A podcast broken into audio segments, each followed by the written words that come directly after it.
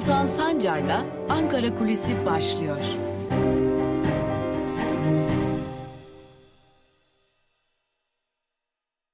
Özgürüz Radyo'dan ve haftanın son Ankara Kulisi programından herkese merhabalar. E, hafta içi her gün olduğu gibi bugün de Özgürüz Radyo'da Ankara Kulisi programında sizlerle olacağız ve her zaman olduğu gibi Ankara gündeminde neler var, neler yok, neler konuşuluyor, neler bekleniyor bunlara bakacağız.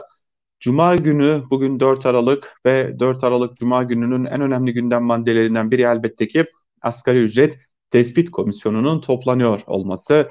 Asgari ücret, ücret tespit komisyonu 2021 yılı için asgari ücreti belirlemek üzere ilk toplantısını gerçekleştirecek. Malum pandemi koşullarındayız. Pandemi koşulları gerekçesiyle toplantı online olarak gerçekleştirilecek. Yani çevrim içi bir e, asgari ücret tespit komisyonu toplantısı izleyeceğiz. Şimdi bu toplantı öncesinde sendika temsilcileriyle görüşme şansı bulduk. Örneğin DISK bugün e, hatta şöyle söyleyelim ilk bilgi olarak DISK, Türk İş ve Hak İş bugün bir ortak deklarasyon yayınlayacaklar ve bu deklarasyonda pazarlıklarda aslında biraz da el yükseltme, birlikte görülme çabası sarf edecekler. Dün de Türk İş bir açıklama yaptı. Aslında bu dünkü açıklamanın Türk İş'in genel merkezinde gerçekleştirilen e, bu açıklamanın e, birlikte yapılması bekleniyordu. Yani DISK ve HAKİŞ'in de Türk İş'teki ger- gerçekleştirilen o açıklamada olması bekleniyordu ama sonra da fikir değiştirildi ve açıklamayı yalnızca Türk İş Genel Başkanı okudu. Lakin e, tabii böyle bir pozisyon ortaya çıkınca e, hemen diğer sendikalara sorduk. Aranızda bir birlikte hareket etme kararı vardı. Bu birlikte hareket etme kararı bozuldu mu diye sorduk. Hayır. Herhangi bir birlikte hareket etmeme kararı alınmamış durumda en azından şu an itibariyle e, ve e, bugün gün içerisinde de Asgari Ücret Tespit Komisyonu toplantısı öncesi DİSK, Hak İş ve Türk İş'in bir e, ortak deklarasyon yayınlaması bekleniyor asgari ücrete ilişkin. Peki asgari ücret ne kadar olacak? E, asgari ücret için tahmini miktar ki Ankara'da konuşulan miktarda 2600 lira 2800 lira hatta en fazla 2900 lira aralığında olması. E, geçtiğimiz günlerde dile getirmiştik bir kez daha tekrarlayalım e, altını çizerek vurgulayalım. Asgari ücret ne kadar olabilir sorusunun cevabı aslında tespit komisyonu toplantısından çok önce hükümet ile işveren temsilcileri arasında konuşulmaya başlandı. Malum bir adalet ve ekonomi reformundan söz ediliyordu AKP kanadında. Bu reform söylemleri arasında çeşitli görüşmeler, çeşitli görüşme trafikleri gerçekleştirildi. Bu trafiklerde asgari ücretin de gündeme geldiği ve 2600 ile 2850-2900 lira aralığının e, işverenler tarafından kabul edilebilir sınırın en üst seviyesi olduğunun belirtildiği e, iddia ediliyor Ankara kulislerindeki e, dolaşan söylentilere göre. Yani bu nedenle e, hükümet e, orta yolu bulabilecek miktarı bilerek e, işveren temsilcileri elbette ki üst limitin, limitlerini bilerek katılıyorlar. Peki e, sendikalar bir rakam öneriyor mu? Türk İş'in bir rakam önerisi yok şu an itibariyle. E, deklarasyonla belki bir rakamlar somutlaştırılacak ancak Türk İş herkesin yüzünün gülebileceği bir rakam umuduyla bu görüşmelere katılacağını belirtiyor. Disk en aşağı 4 bin lira gibi bir e, en kötü ihtimalle tabii ki diyelim 4 bin liranın belirlenmesini istiyor ama sendikaların özellikle söyledikleri şey şu asgari ücret Türkiye'de çok ciddi bir biçimde uygulanan sıradan ücret haline geldi yani yaygın ücret haline geldi. Oysa asgari ücretin yürürlüğe girdiği dönemle birlikte anlamı uygulanabilecek en düşük ücretli. Fakat Türkiye'de en yaygın ücret olma özelliği kazandı diyerek sendikalar bunu eleştiriyorlar. Öte yandan e, sendika temsilcileriyle yaptığımız görüşmede şu konuya dikkat çekiyorlar. Biz o masadayız ama biz kaç tane işçiyi temsil ediyoruz? Çünkü yapılan görüşmenin adı asgari ücret tespit görüşmeleri. Fakat asgari ücret alıp da e, sendikaya üye olanların sayısı neredeyse yüzde bir buçuk iki oranında. Yani geri kalan yüzde 98'lik oran e, sendikalar tarafından temsil edilmiyor ya da herhangi bir sendikaya üye değiller. Bu nedenle sendikalar şunu söylüyorlar. Bizler elbette işçi konfederasyonları ve temsilcileri olarak buradayız. Lakin burada asgari ücretle geçinen işçiler de olmalıdır. Onlar da dinlenmelidir deniliyor. Hatta komisyonda e, komisyon üyelerine özellikle işverenlere ve hükümete asgari ücretle bir ay geçinmeye çalışın çağrısının da yapılacağını biliyoruz. Böylelikle şunu söyleyelim asgari ücret tespit komisyonu çalışmalarına başlıyor. Öte yandan bugün Ankara'da meclis genel kurulu olmayacak. Mecliste siyasi partilerin açıklama yapmaları bekleniyor ama genel kurulu olması beklenmiyor. E, bu me- meclis genel kurulu 7 Aralık'a kadar e, tatile gidecek. 7 Aralık Aralık'ta ise bütçe 2021 merkezi bütçesi görüşülmeye başlanacak ve 12 günde yani 18 Aralık'a kadar bu bütçenin görüşmelerinin bitirilmesi hedefleniyor. Her, her gün hafta sonu da dahil olmak üzere her gün saat 11'de toplanacak Meclis Genel Kurulu bütçeyi konuşacak. Kimler konuşma yapacak, ne kadar konuşma yapacak bunların önceden belirlenmesi usulleri de şimdiden e, yola koyuldu. Zira e, AKP iktidarının hedefi 18 Aralık en geç 19 Aralık'ta bütçeyi bitirip meclisi tatile göndermek. Ocak ayının başına kadar da Türkiye Büyük Millet Meclisi'nin tatile girmesi kaldı ki muhalefet de Türkiye Büyük Millet Meclisi'nin tatil edilmesini, tatile girmesini e, bu gerekçeyle ciddi şekilde eleştiriyor. Lakin e, muhalefetin e, pek de dinleneceği görülmüyor. AKP iktidarı 15 günlük süreyle meclisi kapatmaya hazırlanıyor. Bir diğer yandan koronavirüs pandemisi elbette ki önemli bir diğer konu. E, şimdiden hazırlıklı olmakta fayda var. Öyle görünüyor ki koronavirüs pandemisi sürecinde özellikle e, yaz aylarında, e, bahar aylarında gördüğümüz o sokak kısıtlamalarının bir benzerine dönülecek. Yıl başında yani yeni yıla girdiğimiz sürede e, yaklaşık 3 ya da 4 günlük bir sokak kısıtlaması, sokağa çıkma yasağı uygulanabileceği belirtiliyor. E, hatta bunun hazırlıklarının yapıldığı da belirtiliyor. Zira bu dönemde bu süreçte e, sokakta hareketliliğin artacağını düşünüyor bilim kurulu ve bunun için de Sağlık Bakanlığı'na e, bu konuda bir tavsiye kararı verdiği belirtiliyor. Bakalım Bakanlar Kurulu bu karara uyacak mı? Zira e, uymamasını gerektirecek bir şey de yok. E, bir ideolojik anlamda e, bu noktada e, AKP iktidarının pek de uymayacağı bir karar değil. İki ve daha önemlisi, çok çok daha önemlisi e, bu noktada e, bütün mekanlar kapalı olduğu için çok da bir e, ekstrem bir zarar durumu olmayacak. Fakat e, burada sıkıntı şu ki 31 Aralık itibariyle yani son gün, yılın son günü itibariyle bir de e, daha doğrusu 1 Ocak itibariyle Cuma günü olması nedeniyle Cuma namazları nasıl düzenlenecek? Cuma namazları e, yasak boyunca nasıl kılınacak sorusu iktidar açısından tartışılan tek konu. E, bu soruya bir cevap bulabilirlerse yılbaşında sokağa çıkma kısıtlamasıyla karşı karşıya kalabileceğimizi belirtelim. Ve bugün önemli bir gün radyomuz açısından da, radyomuz genel yayın yönetmeni Can Dündar açısından da önemli bir gün. E, bugün MİT tırları davası görülecek. Genel yayın yönetmenimiz Can Dündar MİT tırlarını haberleştirdiği için yargılanıyordu. Bugün o davada bir karar çıkması bekleniyor. E, genel yayın yönetmenimiz e, Can Dündar hakkında 35 yıla kadar hapis istemiyle açılan davada karar çıkabilir. E, Türkiye'de basın özgürlüğüne bir darbe daha vurulabilir diyelim. E, elbette ki şunu da be belirtelim ki bu kararın ardından genel yayın yönetmenimiz Can Dündar ile birlikte olası karar çıkması durumunda tabii ki bilanço programda bu konuyu öncelikli olarak ele alacağız ve sizlerle paylaşıyor olacağız. Bunu belirtelim ve haftanın son Ankara Kulisi programını noktalayalım. Başka bir programda görüşebilmek umuduyla hoşçakalın.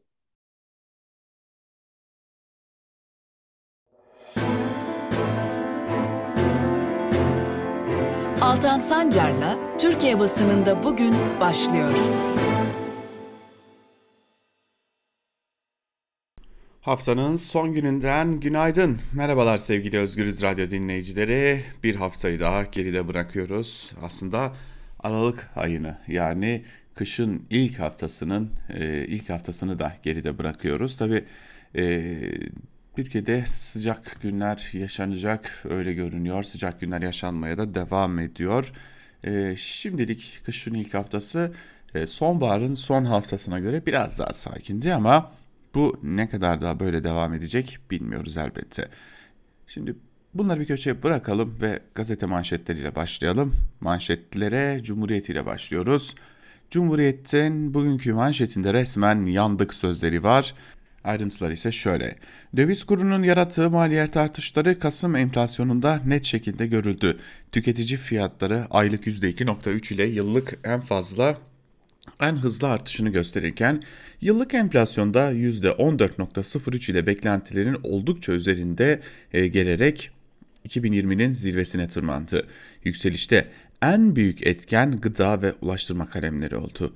Elektrik ve doğalgaza gelen çift haneli zamlar ve çarşı pazarda görülen fiyat artışları yurttaşları isyan ettirdi. Bu yılın mutfak enflasyonu %20.79 oldu. Üretici fiyatları yıllık %23.11'e çıktı. TÜFE'nin beklentilerin oldukça üzerinde artması yeni faiz artışı beklentilerini de kuvvetlendirdi deniliyor. Temaslı skandalı başlıklı bir diğer habere bakalım. Büro İş Genel Başkanı Alay Hamza Çebi, SGK'da salgın nedeniyle temaslı çalışanların bildirilmesi yönünde genelge yayımlandığını ancak amirlerin buna uymadığını söyledi. Hamza Çebi personele çok emin olmadıkça çalışanların temaslı olarak bildirilmemesi talimatı verildiğini belirtti. Önlemler ve mesai düzenlemesi nedeniyle personelin azaldığını dile getiren Hamza Çebi, bakanlık iş istiyor, idareci de personele baskı yapıyor. Birbirinizi fazla bildirip de gitmeyin gibi terkinler arttı. Çalışanlar zaten tedirgin. Bir kişi 4-5 kişilik işi yapıyor diye de anlatılıyor. Hoca kızın caiz dedi başlıklı bir diğer habere bakalım. İstanbul'da eşi YK'yi kurtarmak için silahın önüne atlayan GK adlı kadın yaşamını yitirdi. YK'nin eşi öldükten sonra 17 yaşındaki öz kızını taciz ettiği iddia edildi. Baba cinsel istismardan tutuklandı. Mahkemede konuşan mağdur genç babam hocalara sordum babanın kızına caiz olduğunu söylediler dedi ifadelerini kullandı denilmiş bu haberin de ayrıntılarında. An böyle sinir krizinin eşiğine geliyorsunuz bazen değil mi bunları duyarken yani bunlar nasıl olabilir e, gibi ciddi sinir krizi eşiklerinin e, etrafında dönmemek mümkün değil ama e, gelin kabul edelim bu ülkede bunlar çok sık yaşanıyor. Geçelim Yeni Yaşam gazetesine. Yeni Yaşam gazetesinin bugünkü manşetinde sürekli çöküş sözleri var. Ayrıntılarda ise şundan aktarılıyor. Ekonomideki kötü gidişat rakamlara yansımaya devam ediyor. Yüksek faizle rağmen Türk lirası değer kaybetmeyi sürdürürken resmi enflasyon rakamı bile beklentinin üzerinde gerçekleşti. TÜİK'in açıkladığı rakamlara göre enflasyon Kasım ayında bir önceki aya göre %2.30 arttı. Yıllık enflasyon ise 14.3'e çıktı. TÜİK'in açıklamasından hemen sonra bir grup akademisyenin oluşturduğu enflasyon araştırma grubu da kendi verilerini açıkladı. ENAG'a göre enflasyon Kasım ayında %3.43 arttı. ENAG'dan yapılan açıklamada enflasyondan yüksek seviyelerin kalıcı hale geldiği belirtilirken özellikle gıda, giyim, ayakkabı, ulaştırma, eğlence ve kültür harcama gruplarının enflasyonu sürüklediği kaydedildi deniliyor Yeni Yaşam gazetesinde de. O binanın yıkıntılarından cesaret ürettik. Özgür Ülke gazetesine yönelik bombalı saldırının 26. yılında bombalanan binanın önünde anma töreni gerçekleşti. Anmada konuşan genel yayın yönetmenimiz Mehmet Ferhat Çelik, geçen 26 yılın çok sayıda e, katliam ve direnişe tanıklık ettiğini belirterek ne mutlu bize ki özgür basın olarak onca yıl boyunca bütün olup bitenlerin tanığı ve sanığı olduk. 3 Aralık'ı hiç unutmadık ama o binanın yıkıntılarından korku değil azim ve cesaret ürettik dedi biçiminde de ayrıntılar aktarılmış. Yeni yaşamı da noktalayalım ve Evrensel Gazetesi ile devam edelim. Evrensel Gazetesi'nin bugünkü manşetinde asgari ücretli emekliyi ezmeyin sözleri yer alıyor. Ayrıntılar ise şöyle. Döviz kurundaki artış fiyatlara yansıdı. Aylık enflasyon %2.3 arttı. Yıllık enflasyon %14.03'e yükseldi. Gıda fiyatlarındaki artış %21'i aştı. Ulaştırmada %19'a yaklaştı. Bu da vatandaşın hissettiği enflasyonu %20'ye taşıdı. Enflasyon Araştırma Grubu akademisyenlerinin verileri de resmi rakamı değil bu oranı doğruladı. İşçinin, memurun, emeklinin gözü, gözü enflasyonda, kulağı maaş ve ücret artışında. Hükümet ise gelecek yılki hedefi olan %8 üzerinden artış peşinde. Bu enflasyon ben %15'lerde kalıcıyım derken, kış fiyatları artırırken, faiz yeni artışlar peşindeyken içirileceği itiraf edilen acı ilacın daha da acılaşması demek şeklinde aktarılmış asgari ücret e, arayışı. Çevreye de varlık fonu geliyor. Çevre Ajansı başlıklı bir haberi aktaralım. Çevre Mühendisleri Odası Başkanı Ahmet Dursun Kahraman 35 maddelik Türkiye Çevre Ajansı'nın kurulması ile ilgili bazı kanunlarda değişiklik yapılmasına dair kanun teklifine ilişkin varlık fonu benzetmesi yaptı. Kahraman, ajansla çevre politikaları üzerinde kamu denetiminin ortadan kaldırılacağını söylüyor. Enerji ve iklim uzmanı Önder Algedik de Çevre Ajansı'nın Çevre Bakanlığı'na paralel bir yapı olacağına dikkat çekti. Elektrik piyasası kanunu ile para etmeyen lastik gibi atıkların yakılmasına karar verildiğini hatırlatan Algedik, para eden atıkların da ajansa taşınacağını söyledi den, denmiş haberin ayrıntılarında. Tabi buradan şunu anlıyoruz. E, para edeni ayrı, para etmeyeni ayrı her şeyin suyunu çıkarıp hatta sineğin suyunu çıkarıp para ettirmeye çalışan bir iktidarla karşı karşıyayız. Ve Bir Gün gazetesiyle devam edelim. Yangın artık evin içinde manşetiyle çıkıyor Bir Gün gazetesi ve manşetin ayrıntılarında şu cümlelere yer veriliyor. Türkiye İstatistik Kurumu Kasım ayına ilişkin tüketici ve üretici fiyat endeksi ülkedeki gerçek gündemi bir kez daha gösterdi. Ekonomik kriz derinleşirken enflasyonun Aralık 2021'in Ocak, Şubat ve Mart aylarında yeni rekorlar kırması bekleniyor. Buna göre aylık enflasyon bu hızla giderse Ocak'ta %16.87, Şubat'ta 19.14, Mart ayındaki yıllık enflasyon ise %20'nin üzerine çıkarak %21.18'e yükselecek. İktidar ise bu enflasyona rağmen halka acı reçete vermekte kararlı.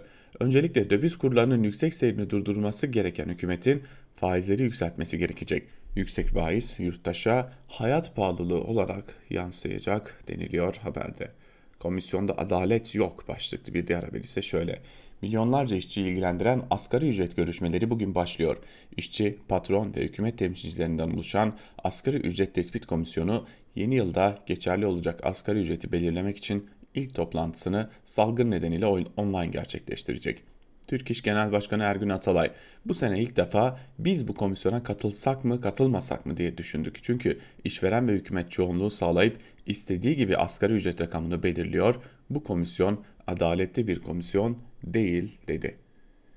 Sanki bir saadet zinciri kurulmuş başlıklı bir diğer haber ise şöyle enerji ve makine ekipman sektöründe yerliliğin artırılması ve yurt dışından ithal edilen ürünlerin Türkiye'de üretilmesinden sorumlu TEMSA'nın ihalesiz işlemleri Meclis Kamu İktisadi Teşebbüsü Komisyonu'nun ana gündem maddesi oldu. 19 işin 17'sini ihalesiz şirketlere veren TEMSAN Genel Müdür Vekili Güllüoğlu kendilerini böyle savundu. Kamu ihale kurumundan istisna kapsamını genişletmek için talepte bulunduk, talebimiz kabul edildi ve bu kapsamı genişlettik. Yeni istismar din subaylığı başlıklı bir diğer habere de bakalım. Sadece savaş dönemlerinde kullanılan ve Kıbrıs Barış Harekatı'ndan beri ataması yapılmayan din işleri subaylığı için yeniden kadro açıldı. Konuyu değerlendiren emekli askerler iktidarın yeni bir din istismarı peşinde olduğunu vurguladı deniliyor haberde. Akit istemişti zaten. Akit'in isteği yerine getirildi. Geçelim Sözcü gazetesine. Sözcü gazetesinin bugünkü manşetinde koronavirüs öldürüyor, enflasyon süründürüyor sözleri var.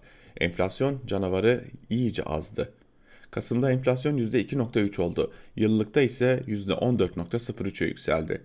Çarşı pazarda her şey ateş pahası, geçim zor.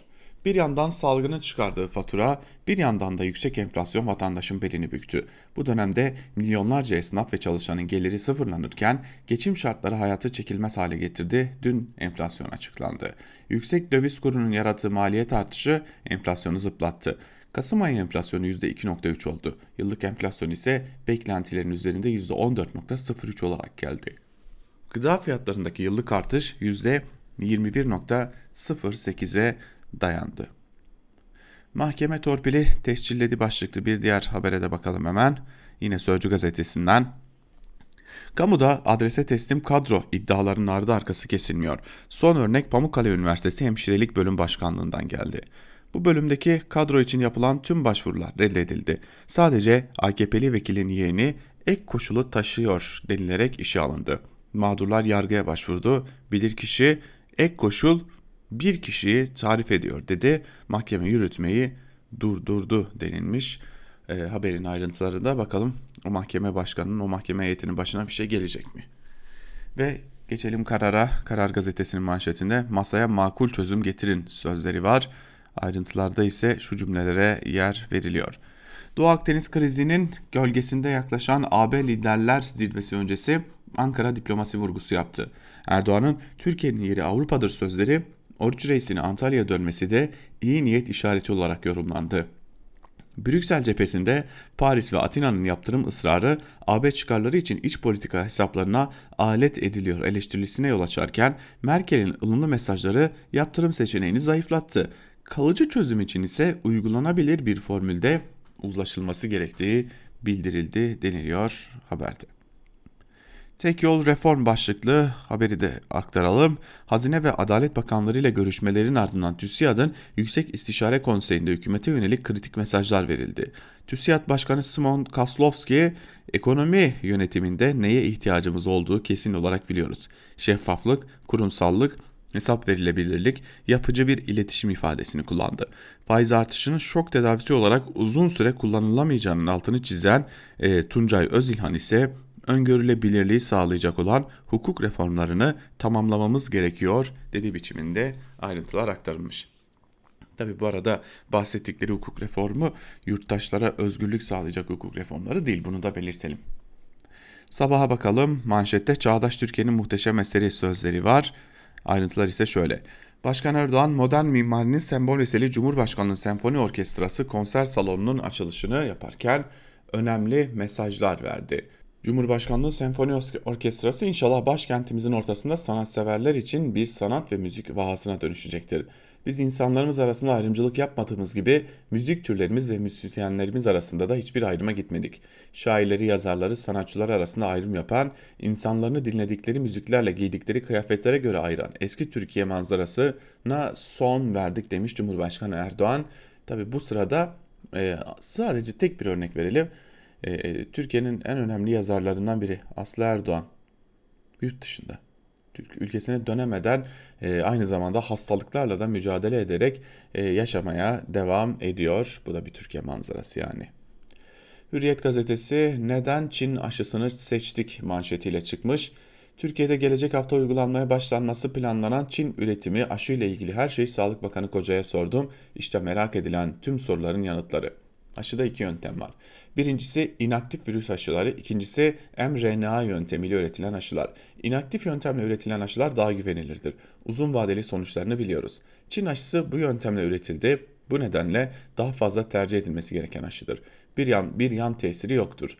Üretildiği ülkeye değil, yönteme odaklanmak lazım. Tüm aşılar Dünya Sağlık Örgütü süreçlerinden geçmek zorunda. Çin aşısı da öyle. Faz 3'e er, en erken Çin aşısı başladı. Faz 3 açıklandıktan ve bizim incelemelerimiz sonuçlandıktan sonra kullanım izni vereceğiz. Aşı olma mecburiyeti yok, vatandaşımızı ikna edeceğiz. Ben şimdi anlamadım. Önümüzdeki hafta Türkiye'de bu aşı uygulanmaya başlanacak. Faz 3 henüz açıklanmamış ama e, bu aşı önümüzdeki hafta Türkiye'de kullanılmaya başlanacak. Bu aceleciliğin sebebi belli. Virüs konusunda iyice köşeye sıkıştılar ve gözlerini kapatıp Çin aşısına hücuma geçmiş durumdalar. Umarım bunun halka ve bizlere ağır faturası olmaz. Geçelim Milliyet'e. Milliyet gazetesinin manşetinde ise en sinsi virüs sözleri var. 3 PCR testiyle negatif çıkan Profesör Sakaş şikayeti geçmeyince kendisine Covid-19 teşhisi koyup tedaviye başladı. Detaylı kan tahlili ve tomografide Saka'nın hastalığa yakalandığı anlaşıldı. İstanbul Tıp Fakültesi İç Hastalıkları Ana Bilim Dalı'ndan Profesör Doktor Bülent Saka'nın hastalık süreci COVID-19'un nedenli sinsi bir virüs olduğunun çarpıcı bir örneği. Hafif kas ağrısı ve halsizlik hisseden Profesör Doktor Saka 10 gün önce COVID-19 şüphesiyle peş peşe 3 PCR testi yaptırdı ancak bu testlerin sonucu negatif çıktı. Kandaki enfeksiyon seviyesini gösteren CRP değeri de normal seyreden Saka ikna olmayarak kendisine COVID-19 tedavisine başladı. Saka detaylı kan tahlili ve tomografi sonucunda COVID-19'a bağlı zatürreye yakalandığını öğrendi. Saka, sırtı ağrıyan, halsizlik yaşayan birinin şikayeti bir günde geçmiyorsa %99 koronavirüstür dedi şeklinde ayrıntılar aktarılmış. Şimdi burada iki soru var. Bir, e, kaç yurttaş daha bunu yaşadı ve bunu yaşayan yurttaşlar kan tahlili ve tomografi ile bir biçimde öğrendikten sonra e, koronavirüse yakalandıklarını kaç yurttaşın e, sayısı o tabloya yansıtıldı. Sağlık Bakanı Fahrettin Kocan hala toplam vaka sayısını açıklamadı. E, sadece günlük vaka sayılarını açıkladığını belirtiyor. Tabloya bu durumda olan kaç kişi yansıtıldı? Bu ilk soru. İkinci soru çok daha kritik çünkü bir semptom göstermeden test yapmama eğilimi var kamu hastanelerinde. Şimdi sırt ağrısı e, yaşayan ve geçmeyen, halsizlik yaşayan ve geçmeyen bir kişi kamu hastanesine gittiğinde test yaptırabiliyor mu? Zira e, semptom göstermediği için bu, semt bu bunlar da ağır semptomlar sayılmadığı için test yaptıramadıkları da belirtiliyor. Bunu da e, belirtmiş olalım. Ve geçelim bir diğer gazeteye artık iktidarın e, ağır e, hakaretlerle tanınan iki gazetesine bakalım. Yeni Şafak bu adama dersini verin manşetiyle çıkmış. Cumhurbaşkanı Erdoğan CHP'de artan taciz ve tecavüz vakalarını görmezden gelen Kılıçdaroğlu'nu eleştirirken kadınlara da çağrı yaptı. Partisindeki taciz ve tecavüz furyası karşısında sessiz kalan hatta her hadisenin üzerine örtmeye çalışan önüne gelen hakaret eden bu zata ve partisine ilk fırsata unutamayacakları bir dersi verin. Sokağa çıkmaya yüzleri kalmasın denilmiş haberde. Nedense aklıma İpek Er geldi hem e, bir uzman çavuzun, çavuşun tacizine tecavüzüne uğramış hem de e, yaşamına son vermişti. Buna karışan uzman çavuş hala sokaklarda geziyor. Akit'e bakalım şimdi. Akit'in manşetinde ise TSK aslına döndükçe satışmış, satılmışlar kuduruyor e, manşetiyle çıkmış Akit gazetesi de bugün e, ve ayrıntılarda ise şunlar aktarılıyor. 28 Şubat sürecinde terörle mücadele gölgesine, bölgesine gönderilecek subay dahi bulamazken günümüzde FETÖ ve benzeri yapılanmalardan arındırılan TSK'nın bütün subayları ülkemizin bütünlüğüne göz diken şer odaklarına bir bir diz çöktürüyor. Milli ve yerli savunma sistemleriyle hareket kabiliyeti artırılan Mehmetçiğin kışla camileri ve din subaylığı müessesesiyle manevi gücünün de yükseltilmesi Batı uşaklarının peygamber ocağına yönelik saldırılarını arttırdı denilmiş haberin ayrıntılarında. Bu haberleri nasıl yaptıklarını çok merak ediyorum. Daha doğrusu nasıl bir kafa yapısıyla bu haberleri yaptıklarını ve e, kuvvetle muhtemel geçen gün de söylediğimiz gibi sık, çok sık söylüyoruz bunu gerçi Özgürüz Radyo'da e, bu gazetenin özellikle Akit gazetesinin elinden işte Batı uşaklığı, dış güçler, azgın azınlık gibi kelimeleri aldığınızda bunlar bir daha gazetecilik yapamazlar. Bir daha gazete dahi çıkaramazlar. Çok uzattık. Geçelim günün öne çıkan yorumlarına. İlk olarak artı gerçekten Celal Başlangıç'la başlayalım. Muz Cumhuriyeti bile değil çünkü muz da yok başlıklı bir yazı kalemi almış Celal Başlangıç ve yazısının bir bölümünde şunları kaydediyor. Aktrollerin uydurduğu saray beslemesi medyanın yeniden ürettiği yalanlara sarıldı yine Erdoğan. CHP eleştirirken Tanrı kulu ile ilgili yalanı üçüncü kez dolaşıma soktu. Biz teröristlerle savaşırken bunların milletvekilleri onların tabutlarına omuz vermek suretiyle ortaya çıktılar. Saray iktidarı kendi yarattığı çöküntünün gerçeklerine sırtını döndükçe daha çok yalana, daha çok kaosa ihtiyaç duyuyor.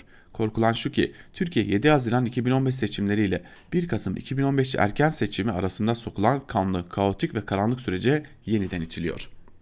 MHP'nin önerisi sarayın oluru ile affa uğratılan organize suç örgütünün lideri bir mafya bozuntusu. Ana muhalefet partisi lideri Kılıçdaroğlu'nu peş peşe yazdığı 3 mektupta tehdit ediyor. Fasulye sırığı ve bakla kazığı ile tanıştırmaktan söz ediyor.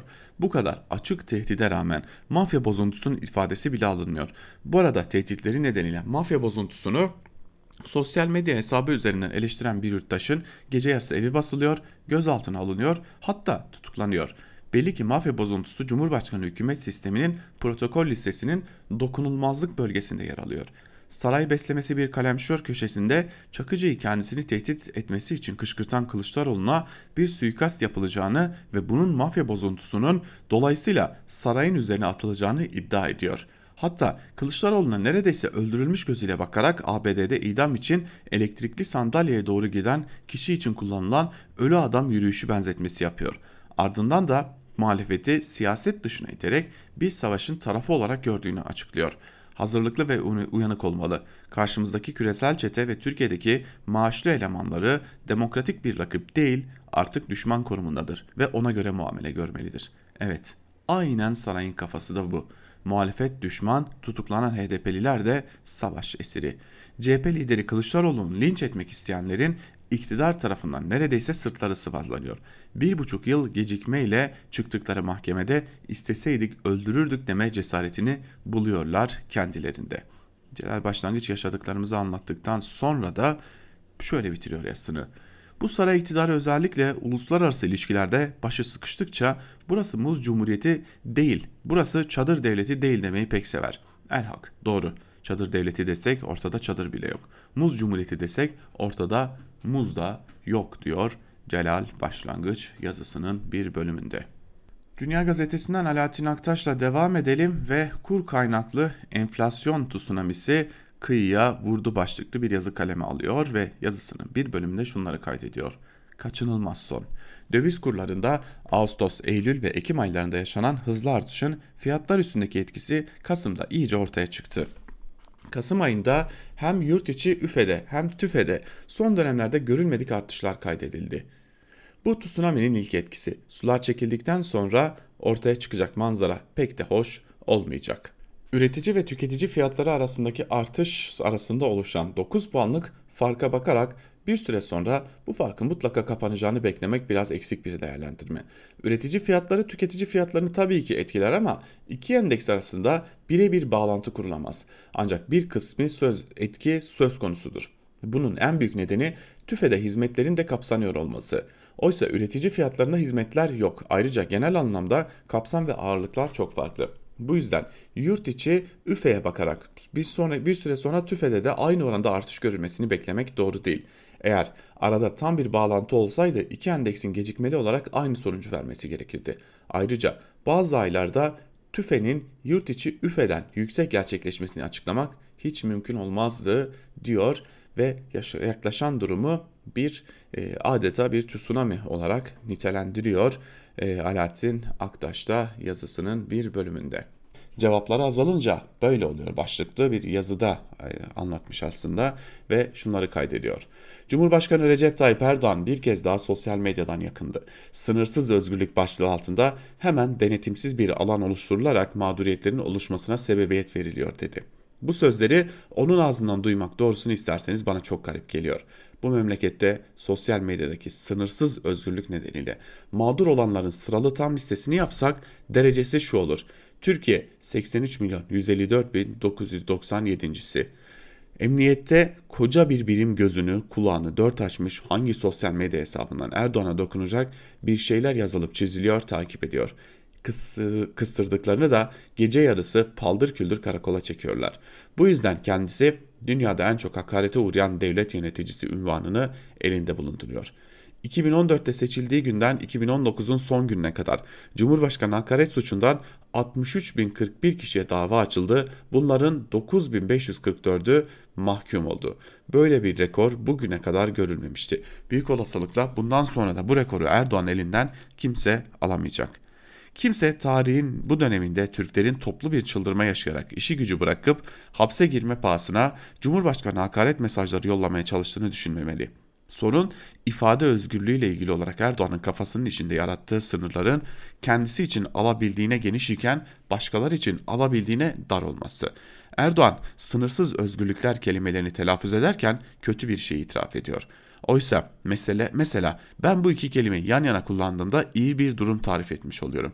Benim içime ferahlık duygusu verirken Erdoğan'ın içine gam ve kasvet çöküyor demiş Mehmet Yılmaz yazısında.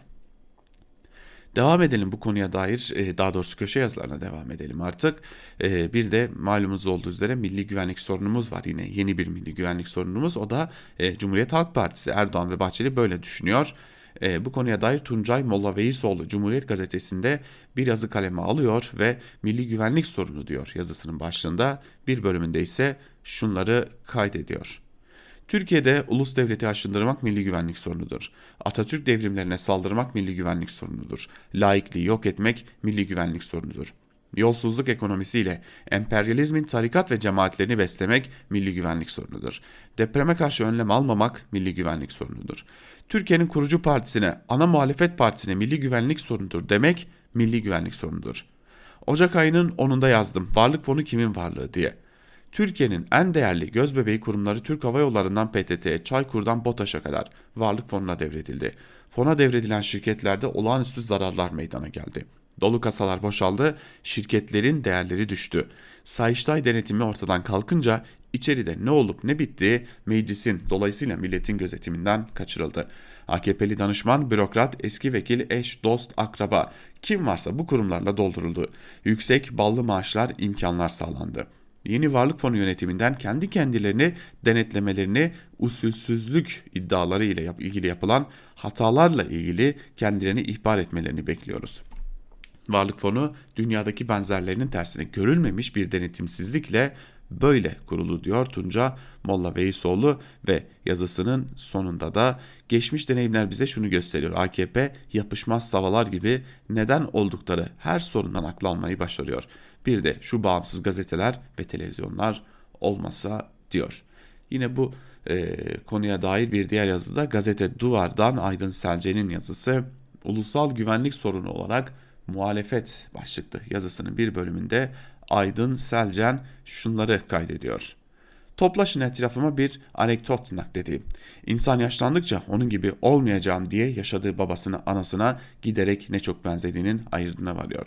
Aşağı yukarı şimdi ben kızımın olduğu yaşlardayken Tek kanal siyah beyaz TV dönemlerinde 27 Mayıslardan çekinirdik. Çünkü anma programları yayınlanır, akşamları zaten sofra başında ayinvari sessizlikte izlenen ana haber bültenleri iyice korkutucu olurdu. Sıkı menderesçi babam yüzü öfkeden kıpkırmızı TV ekranına doğru elinde dürülü kumaş peçeteyi sallayarak ağzına geleni söylerdi. Gelelim sadede. Öyle coşkun ve içten bir demokrasimiz var ki hem Cumhurbaşkanı hem AKP Genel Başkanı şapkalı şahsı evlerimize konuk olduğunda bunlar da bunlar diye ağzına geleni söylüyor. Nihayet sözü her türlü muhalefetin ulusal güvenlik sorunu yarattığını iddia etmeye kadar vardırıyor. Kameralarda dönüp kafasını emme basma tulumba gibi sallayan eski Genelkurmay Başkanı yeni Milli Savunma Bakanı'nı gösteriyor. Ne anlayalım yani bu kurgudan?